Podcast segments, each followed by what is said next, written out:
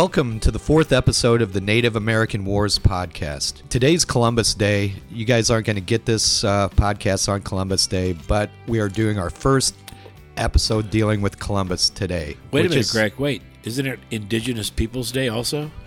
Yes, it is, Mike. Thank you. I just came across that great tweet, fuck Christopher Columbus. And Yeah. Well, you know, once again, illustrating there's two sides to this story, right? There's the Columbus side and the Indigenous People side. we'll try to look at him from both points of view. Let's do that. All right. All right. Well, so today we're gonna we're gonna start with our famous explorer, uh, Europeans' favorite famous explorer Columbus, with his uh, you know sailed the ocean blue in 1492. It rhymes. I think that's a poem that someone wrote at some point that I can't remember exactly who it was, but he was Spanish funded, Italian born.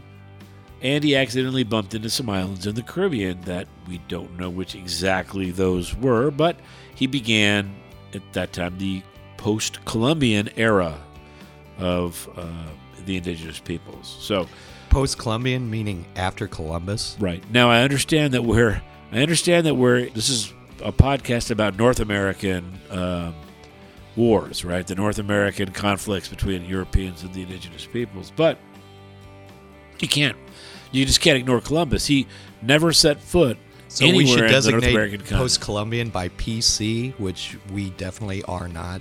Yeah, well, apparently not. I'm trying as hard as I can to be PC, but apparently it's not working. However, we need to talk about the Spanish because they actually did show up. Columbus is the first, well, he's Italian, but he was funded by the Spanish, and his peeps that sailed the ocean blue with him were Spanish, right? Yeah, and the, the Spanish were the first Europeans to explore Florida and the American South, Mississippi River Basin, Texas, New Mexico, and California, right? Right, right, exactly. So, we'll start with the Spanish. And we have to start with the Spanish and talk about their contacts with peoples living in the Caribbean about 1492. I mean, that's the big one. That's the big bang, right? And uh, their inevitable falling out. Now, for a second, I want to talk about sources. I know it's boring, but the majority of the stuff related to Columbus and the Spanish and everything it comes from their journals, comes from what I would consider to be quasi reliable sources. So we, in our infinite wisdom, have decided to pick the stuff that we like and move on with that. Not so much concerned about any other, um, you know, details. So don't get caught up in the details of what we're trying to say here. If you've got a correction, you can always contact us and tell us we're wrong because we like that. So here we have a You guy like that? I don't like that. we have a guy named Christopher Columbus. Okay, he's an Italian. He was from Genoa. And he was the son of a middle class weaver, and he claimed to have gone to sea when he was a boy of 10 years old. We don't know if that's true or not, but that's what he claimed. It's probably believable. He was actually a pretty good sailor. Okay, he was. Uh, he apprenticed with some merchants in Genoa. He was able to marry the daughter of a prominent Portuguese nobleman. He had a kid. He- in other words, this is not a guy, this is not a normal guy. This guy was already at the top of his game uh, as, a, as a merchant and sailor, and he had contacts in Portugal. His wife was from Portugal. Portugal. She was a Portuguese, the daughter of a Portuguese nobleman. He had a son, and pretty soon after that, his wife died. When he was a young man, he did a lot of sailing. He sailed all over the world. He went to Iceland, Ireland, Africa. At some point during these travels, his wife died. Doesn't really, for our purposes, doesn't really matter when. But he moved to Castile in 1485. Castile is a part of Spain, and it's the kingdom of his future patron, Isabella of Spain. Isabella I. Everyone knows Ferdinand and Isabella, correct? Right, not personally, but I've heard of them. Right, they're important people. In fact, in the during the time frame. Now remember, this is 1492. This is the Middle Ages, right? The medieval period. They were fantastic uh, Pre Renaissance. pre-Renaissance. Well, no, they were around the Renaissance, around the same time. But anyway, the point is, they were. Well, of course, was there really a Renaissance in Spain? Right? It's ultra Catholic. So anyway, let's move forward from there and say Well, the Inquisition was a type of Renaissance, wasn't it? Nobody expects the Spanish Inquisition. All right, let's move That's foreshadowing, by the way, for you literary types. Okay, but let's talk about Chris for a couple more seconds. He was ambitious, he was smart, he taught himself how to how to speak and read four to five languages. He was incredibly widely read for the son of a bourgeois craftsman. Okay, he was also in a, a Christian apocalyptic and felt that God had his finger on his little wind stem and moved. You know, I'm talking about the winder for a clock, and so it moved him God was actually moving him, is what he thought, right? Any comments about that one? Nah, It seems like it's. It's pretty incredibly incredibly arrogant as well, from what I hear. I believe that God is moving my wine stem. Greg. So let's look at the world that Chris lived in. Don't know what Okay, old means. Chris. The circumstances that drove him west, right? So let's talk for a second about what makes the Spanish monarchy want to fund somebody to like travel across an unexplored set of ocean in the middle of nowhere Okay, with Mike, no can I- hope of finding. Can I ask you a question here? Yeah. So was was he doing the whole uh, hop down uh, the coast of Africa thing for the Portuguese as well? No, no, no. That's and that's that's where we're that's that's where this all comes in, because uh, basically what we're talking about is a route to Asia. That's what Columbus wanted. That's what really every the Portuguese wanted it. Every seafaring people in uh, in Europe wanted a quick way to Asia. Now, why did they suddenly need to have a way to Asia? Spices. spices and such. But why did they need it all of a sudden? And the reason why they needed it was because sometime in the early 1400s, a city named Constantinople, right? Remember the Be Giants, that song? Became Istanbul. That's because the Ottoman Turks captured and pretty much destroyed the the Byzantine Empire, which was This Greek. was post Byzantine. Right. So now we're talking about the Turks, Muslims, controlling access to the trade routes to Asia. So now, for years, since really the Crusade era, people had been taking camels and mules and such to China and Marco Polo, right? And then bringing like all the stuff, noodles, right? Spaghetti noodles, fireworks. I mean, what other cliched thing can we find, right? Szechuan sauce. Bringing it back from China, right? To, to Europe. Well, suddenly, here we go. The Ottomans say, uh, you're Christians. Sorry. Unless you convert to, you know, Islam, we're going to kill you and destroy you. Right? So, And uh, Columbus would have been familiar with with uh, Islam. yes, he would. He would be familiar. All, everyone in, in Spain would be because Spain had been conquered in the 700s. But the the the uh, Muslims were on their last last legs in, in Spain at this. Time. They were time. on their last gasp. It's true. So the point, my, my point is now suddenly the the Europeans, in particular the Spanish and Portuguese, who at the time were the premier explorers and sailors of the time, needed a way to get to Asia. Now there's two ways, right? Which we'll discuss in a few minutes. Everyone knew that the world was not flat; it was round. So Not uh, everyone. You I could mean, go around the world to go to Asia. Anyone with an education. So you could set off straight west, cross this giant unknown ocean tract, and go. Eventually, you'll hit Asia, right? Or you could go down around what what was known. Africa was known all the way down to the coast. You could go all the way down the coast of Africa, sail south, and then east, and find Is that Asia the is that the is that Cape Horn or the Cape Yeah. of Good Hope? around Cape. That's Cape of I Good think Hope. that's Cape Horn, isn't it? It's Cape of Good Hope. It's the Cape of Good Hope. You're right, because it's South uh, South Africa down there now. Anyway, the point is, Chris Chris Columbus initially was in Portugal, and he was trying to sell the King of Portugal on going across the ocean blue west, and uh, the King of Portugal was sort of saying, "Hey, yeah, that's a great idea." Except, so he said, "I'm to go, I have a guy going east, and we'll see." And uh, you know, he he kept Columbus on uh, pins and needles until this guy came back and said, "Oh yeah, it's easy. You just sail down around South Africa and boom, you're there. You're in Asia." So the Portuguese king was no longer interested in funding this expedition to go out west.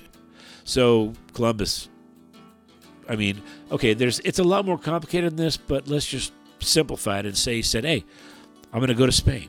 So he goes to Spain, and he tries to get uh, Ferdinand and Isabella to fund his trip west. Now, Ferdinand and Isabella were involved in a number of a number of items at this point. They were a little busy.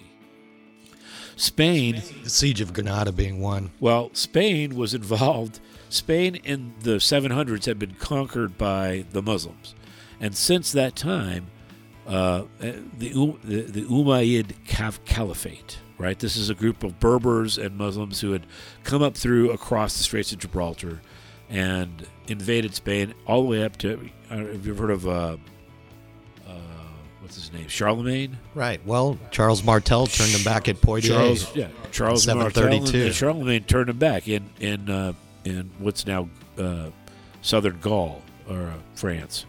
So anyway, so for a long time, this the Caliphate ruled Spain.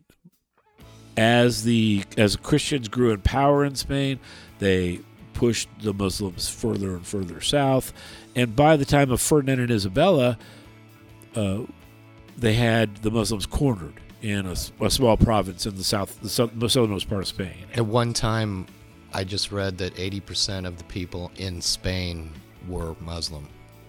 It's very possible. Uh, Muslims and Jews.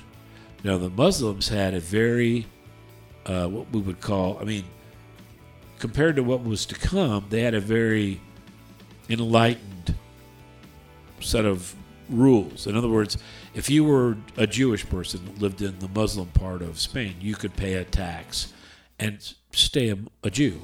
If you were a Christian and lived in a certain part of the Muslim caliphate, you could pay a tax and remain a Christian. It was just good business. It was good business, and it you know stopped the all the you know fighting and such. The Inquisition?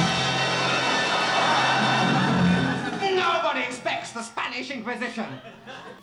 So anyway, when Ferdinand and Isabella were in power, they were ultra Catholics, ultra Catholics, and uh, they were blessed by the Pope and encouraged by the Pope to drive the Muslims out of Spain, which they zealous after unifying their kingdom, they zealously drove the Muslims out of Spain, and the Pope. The With last ex- Muslim With extreme prejudice. what was the last stronghold in Spain? Can you Granada. Granada, which is where I invaded, right? Yeah. But anyway, different different part. But Yours was Grenada. Grenada, that's right. All right. Well, anyway, they so the they get pushed out of Grenada. The Muslims are gone, right? Guess what year that happened? 1492?